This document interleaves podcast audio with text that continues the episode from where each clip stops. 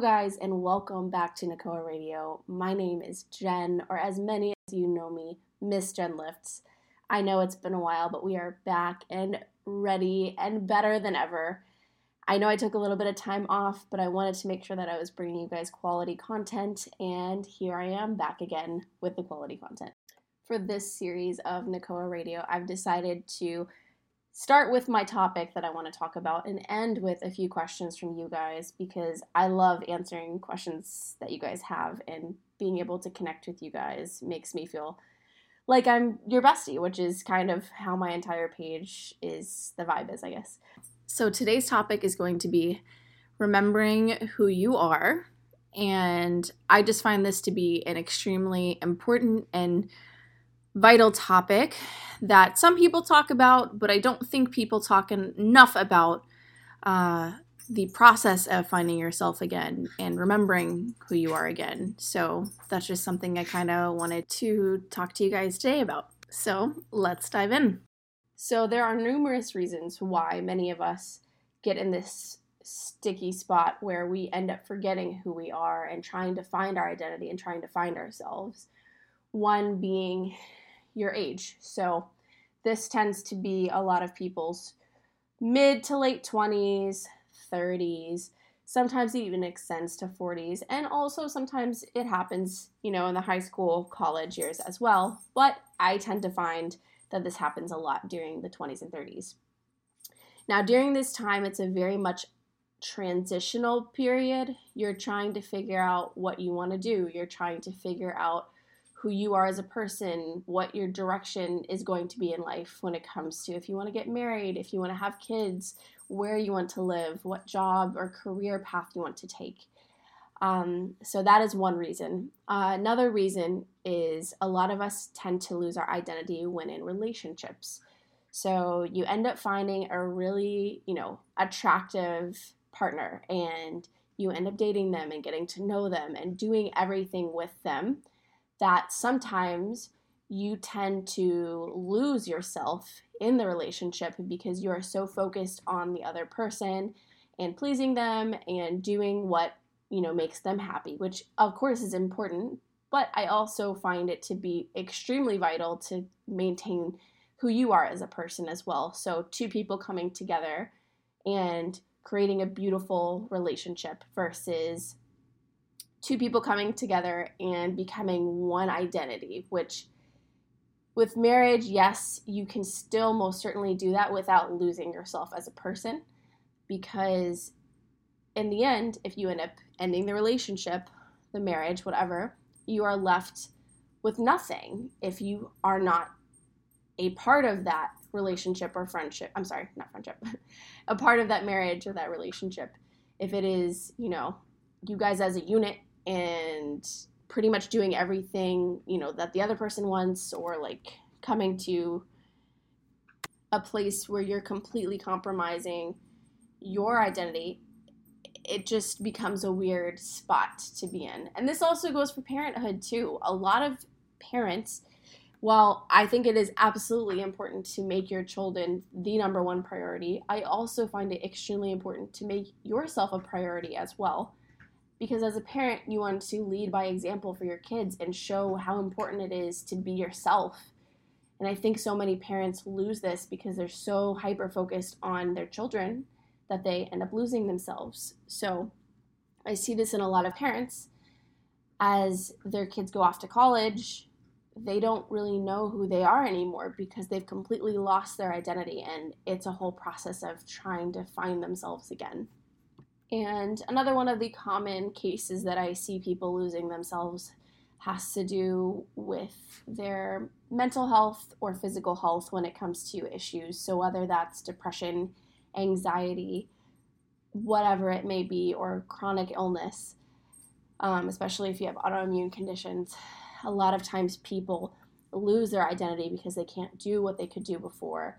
And the core of their person, of their being, ends up feeling very lost because they're having to completely change who they are in their eyes when they can in reality grow as a person and change as a person and morph as a person but I do understand and I really empathize with the feeling of not being able to do everything that you used to be able to do. So that's another case as well. So, no matter what the case may be for you, whether it's chronic illness, mental health, you're a parent, you were in a relationship for, you know, 5 years and you just got out of a relationship and feel extremely lost. Don't worry, I'm here to help. Listen up and we will go through a few things that have helped me personally find myself when I feel lost or find myself when I feel down and I can't find who I am. As always, I am not a licensed therapist. I'm just a girl with a microphone and a podcast and someone who just loves helping other people. So please take what I say with a grain of salt. And here we go. So, one of the first things that I do personally when I feel this way is I take some time for myself. And what I mean by that is, I don't mean taking an hour to just, you know, be alone and watch TV or something. I mean, take some time to just sit with myself, which I know is a very difficult thing for a lot of people. This used to be an issue of mine, and that was one of the reasons why I realized I needed to really focus on what makes me me was taking time to be alone, taking time to enjoy things on my own without being distracted by other people because a lot of us tend to fill our time up with other people, other things to just fill the void of feeling lost, feeling like you can't find yourself. And that is something that you can most certainly use as a tool to find yourself. I'll bring that up later. But just taking the time to be with yourself, sit with yourself, whether that's taking a bath, whether that's you know going on a hike something that allows you to open your mind up and just listen to what your thoughts have to say to yourself the next thing that i usually do when i feel this way is as silly as this sounds i try to create a list of things that make jen jen or things that make me who i am and on this list i wouldn't also include things that make me happy so for example one of the little things in life that makes me happy are Bath and Body Work candles. I love them. They're literally my favorite. You can never have too many candles. but I would add that to my list. I would add taking a bath with Epsom salts. That's something I love to do and kind of brings me back to who I am, kind of centers me, as weird as that sounds. And on that list, it might include working out. I know that comes as a shock to many of you, but something like that, any things like that that make you happy, that make you who you are. Write those down. Anything that makes you happy. And friends can be included on that, or spending time with certain people can be included on that, but that should not be your entire identity.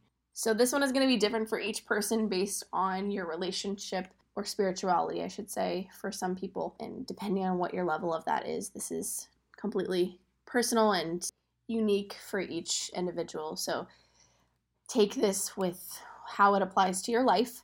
But for me personally, I like to really dig in deeper in my relationship with God to try to remember who I am because for me, my relationship with God is a core part of my being and my spirituality, as some people want to call it, or as I say, my relationship with God is extremely important to me. So a lot of times I will do things that help me feel more connected to God. So whether that's taking a walk, I'm not a big hiker, but going outside, taking a hike, being in nature. For me, I love the beach. So being at the beach and stuff like that helps me kind of appreciate God and his beauty and helps me feel kind of back to baseline again. Um, and then connecting with God through prayer, through whether it's, you know, a devotional or reading the Bible or whatever it is, that for me is another way that I personally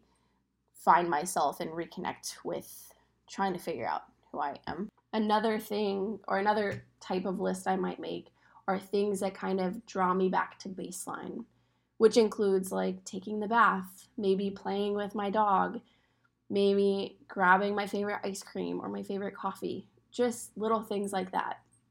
One of the things I love to do whenever I feel down or I feel lost and I can't find myself is as silly as it sounds, I have a list of movies and shows that I enjoy watching that I've probably seen easily a hundred times, but I will watch them over and over again because it kind of brings back just the person that I am and they're like my comfort shows.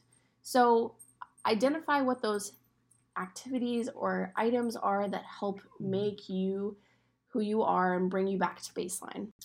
And another thing I will add that is different than filling all of your time up with these things, but it is spending time with the people who make you feel like you or who help you feel the most vulnerable. Or I might even add that make you feel the most safe. And by safe, I don't mean the ones who are yes men, yes women who tell you what you want to hear, but the people who you feel safe with being the most authentic version of yourself. And identifying those people so when you don't feel like yourself and you need to feel back to baseline, you can reach out to those people and being around their presence and their energy reminds you of who you are as a person. This could be a best friend, it could be a significant other or a family member, maybe even and a pet. Jack makes me feel like myself sometimes. He drives me crazy, but he he does help bring me back to baseline sometimes. Um, so just spending time with those people and also sharing your struggles. If you're struggling, reach out to your resources and let them know so they can be supportive to you. I am the worst at this, and I'm the first to admit that I'm the worst at this, but being vulnerable is not an easy thing for many of us myself included, because many of us, the way that, you know, we are used to being is doing things for ourselves and not, you know, inconveniencing anyone else or just being used to being more independent. That being vulnerable feels like a weakness or it feels like something that is just extremely difficult for some of us to do because we're just not used to doing it. But I encourage you to reach out to those people that you trust and you love and that actually care about your well being and let them help no matter what you're going through. And I just think that's a very important step, especially when trying to remember who you are as a person. The next thing that I will bring up is remembering what your purpose is and finding your purpose if you don't have one. So I find that a lot of people go through their entire life with no purpose. And it's unfortunate because so many people have so much potential and never unlock even the surface level of that because they're either afraid to or they didn't know how to and never took the steps to try to figure out how to.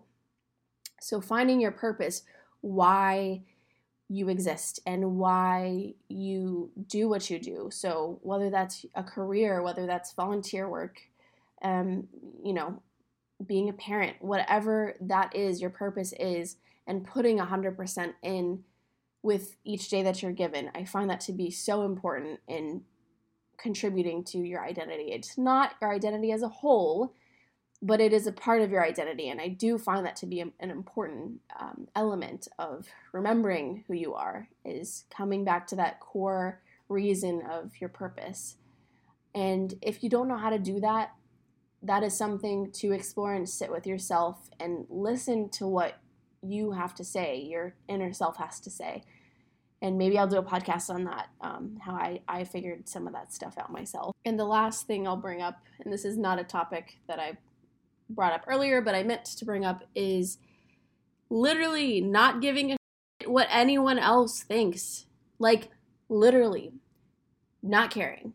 And this is not to say that you're doing things to harm people or you're being selfish or whatever, but I literally mean the people's opinions who are just talking their shit just to talk their shit. I can't tell you how many times in my adult life and I'm including in my 30s. I'm 30 right now. I'll be 31 this summer.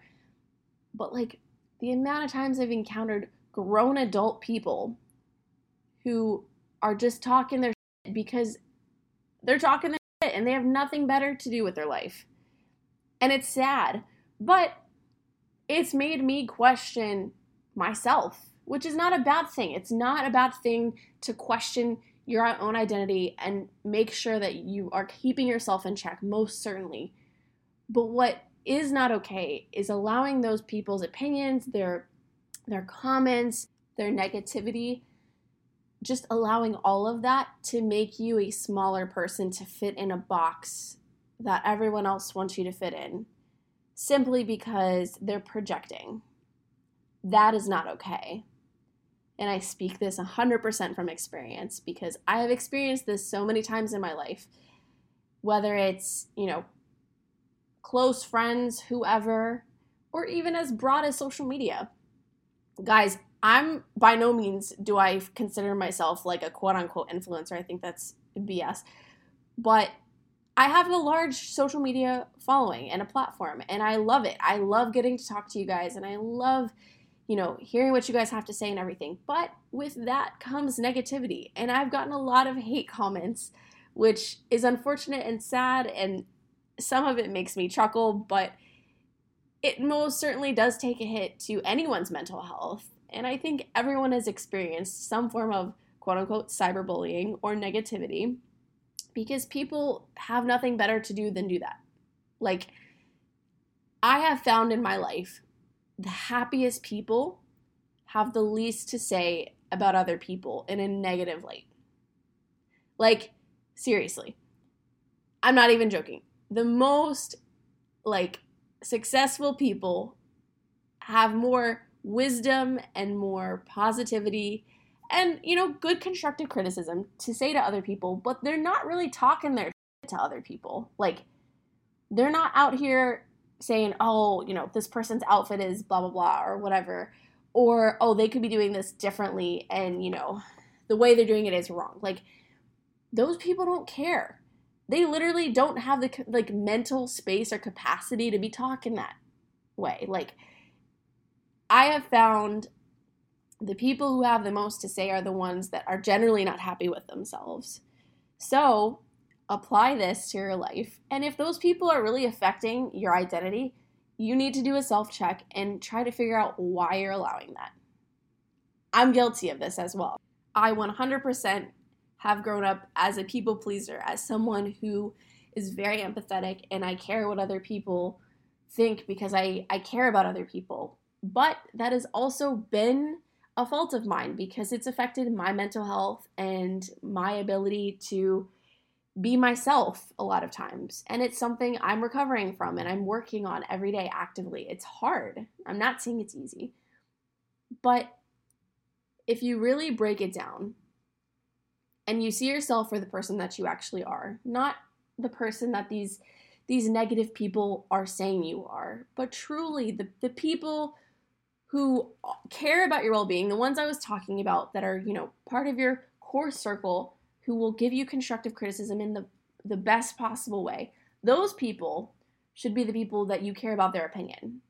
Granted, you're not going to necessarily agree with everything they say, but take what those people have to say into consideration, not these other jokers. Like, if you really look at some of these people who are talking, they're they're not doing much with their life, which is sad. And it's I'm not talking about them, but like if they were more focused on themselves and their growth and the growth of the people around them that they care about, they would be making strides of progress. So, like I said, focus more on your core values, on your core being, what makes you happy, what what lights the fire inside of you, what ignites you, not what other people are telling you you should be doing or what other people are telling you you could do better at the end of your life, moments leading up to when you leave this world, so you leave this earth,